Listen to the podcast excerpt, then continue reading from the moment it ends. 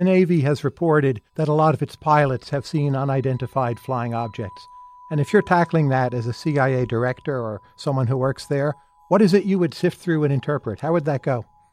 Well, I've seen some of those videos from Navy pilots, and I must tell you that they are quite eyebrow raising when you look at them. And you try to ensure that you have as much data as possible in terms of you know, visuals, also different types of maybe technical collection of sensors that you have at the time.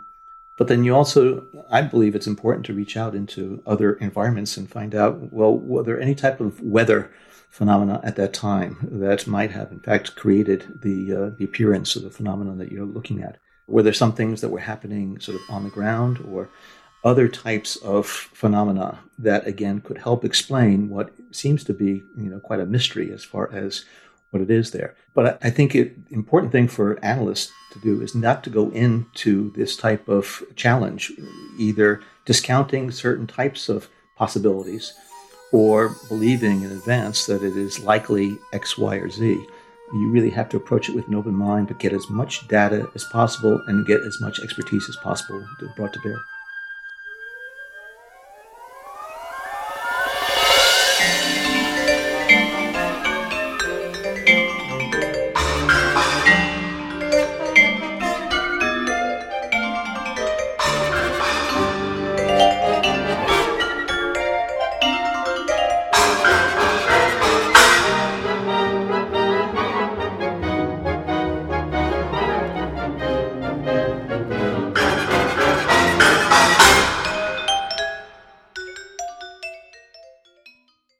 Voice of ex CIA Director John Brennan uh, talking to Tyler Cowen on his podcast, Conversations with Tyler, about UFOs. Suddenly, UFOs are hot. I'm seeing articles about UFOs, well, ever since uh, these Navy uh, videos surfaced. But even before that, I feel like UFOs were hot, but now they're really hot. Uh, and Chris Carter, the creator of The X Files, had an article in uh, the New York Times this weekend about his lifelong obsession with UFOs and wanting to believe, and why he still doesn't trust the government, uh, even when they're saying that that perhaps UFOs exist. Uh, he still thinks that uh, that they would never tell us the truth about that subject. Uh, so I thought it'd be fun to feature music inspired by UFOs, since it is a hot topic and seems like a lot of fun, right? We're hearing wonderful music from Michael Daugherty from his piece UFO. That's the third movement, Flying. I'll return and play more of that work later on in the program. Uh, it was the obvious, perfect opener. Welcome to Relevant Tones. I'm Seth Boustead. You know, there isn't actually that much music out there that I could find inspired specifically by UFOs. Uh, if you know of other works, let me know. I'm too late for the show, but but I'm always interested. Uh, so I don't know. Maybe there's an opportunity for composers. If you uh, you know if you believe or you want to believe in UFOs, and you're a composer, well, there are very few pieces out there inspired by UFOs. So get moving. Um, I will. Uh, let's actually let's go ahead and start with the Michael Daugherty. Let's play some more of this. So this is a five movement work. It was originally a percussion concerto for orchestra, uh, featuring the wonderful Evelyn Glennie, and then he arranged it as he does with so much of his music for uh, wind band. And so that's the arrangement that I have. As far as I know, the uh, there is no commercial recording that I can use for the uh, the, the uh, concerto, the orchestra version of the concerto. So what I'm going to use is this great recording from the album called UFO, uh, music of Michael Daugherty, and this features the North Texas Wind Symphony. Uh, again, uh, Evelyn Glennie, the, the amazing percussionist, and the conductor is Eugene Migliaro Corporon.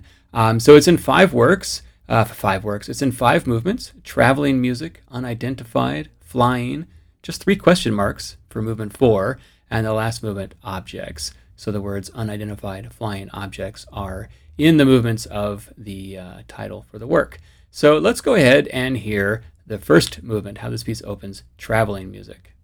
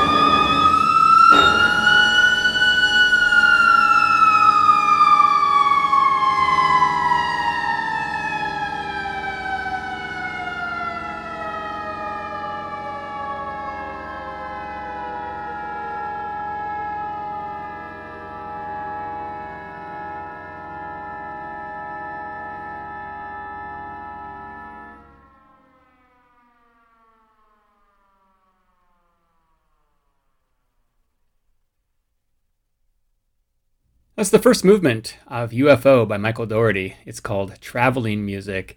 And if you're wondering what some of those sounds are, according to Daugherty's website, he says the soloist is instructed to perform on a waterphone and mechanical siren, the soloist here being the great Evelyn Glennie, performing with the North Texas Wind Symphony, led by Eugene Migliaro Corporon. Uh, I want to read the program notes here. Daugherty says the concerto is inspired by the unidentified flying objects that have become an obsession in American popular culture.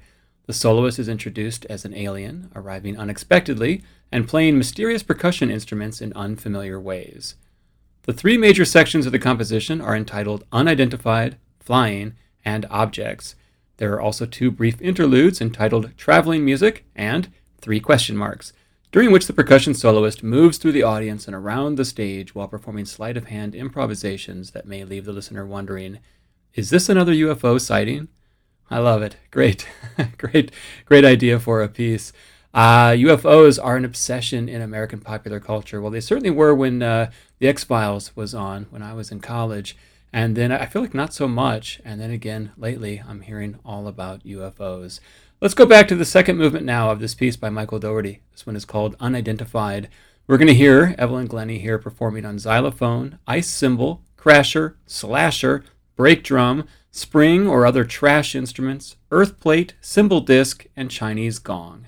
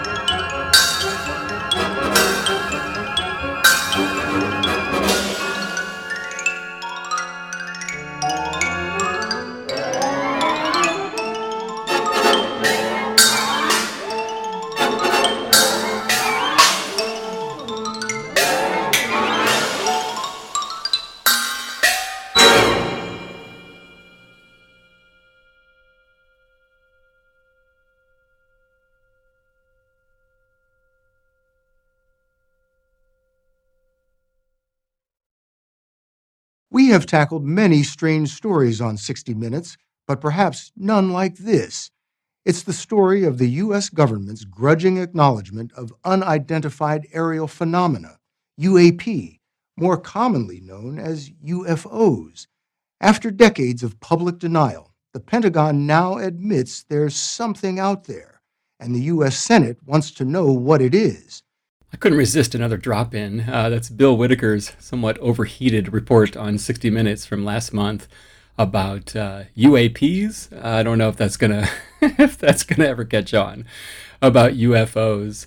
Uh, yeah, I wonder when that report uh, will hit Congress. I'll be very curious to see that. What are these things that we're seeing?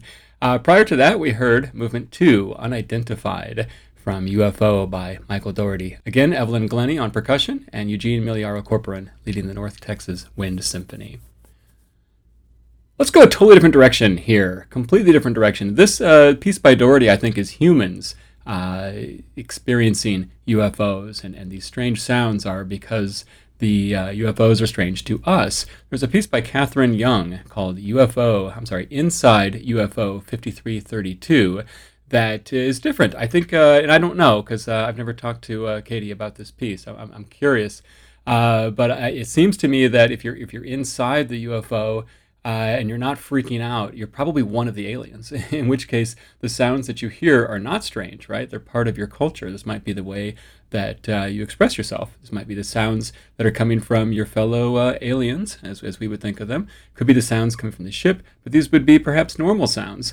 Uh, for us humans, the sounds that Catherine Young has come up with are not all that normal. There are a lot of extended techniques in uh, the strings, in string quartet, and she alternates passages that are written with passages where they can express themselves. They can improvise based on what she's got in the score. The performance I have here is a live performance from the Wasteland concert series in Los Angeles, and it is the Formalist Quartet. Let's hear them perform Catherine Young's Inside UFO 5332.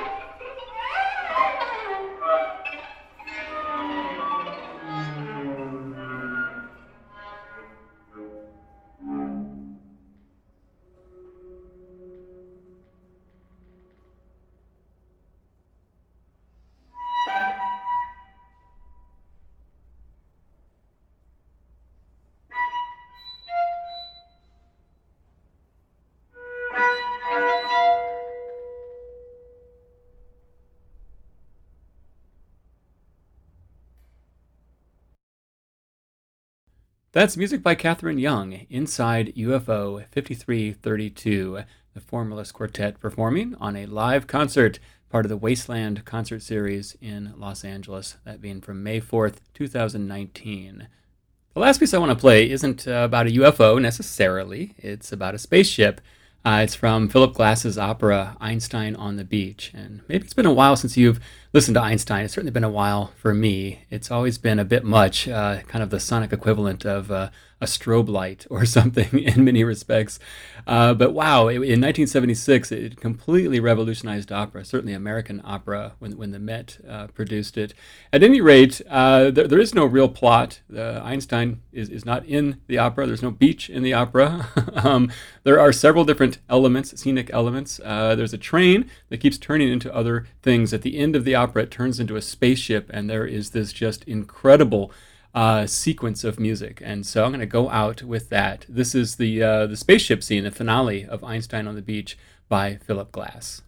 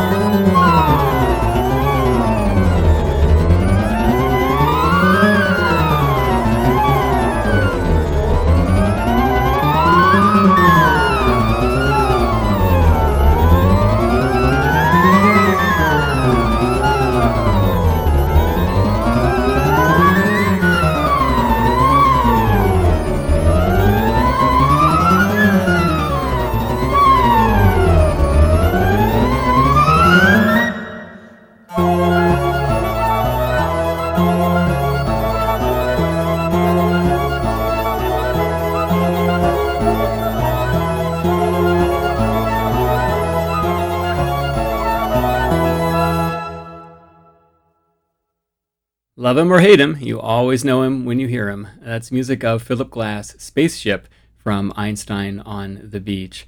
Uh, yeah, I you know I saw Akhenaten not that long ago, right before COVID, and uh, it's, it's uh, pretty fascinating how many times he can repeat things. certainly hear it in Spaceship. At any rate, that's my show, inspired by UFOs. I, like you, will be eagerly awaiting that report to Congress to find out if these things are real and if we're going to have some alien visitors which would be pretty exciting. Relevant Tones is produced by Access Contemporary Music, a nonprofit organization with the mission of bringing musical creativity to life every day. Find out more at acmusic.org. For Relevant Tones, I'm Seth Boustead. Thanks so much for listening.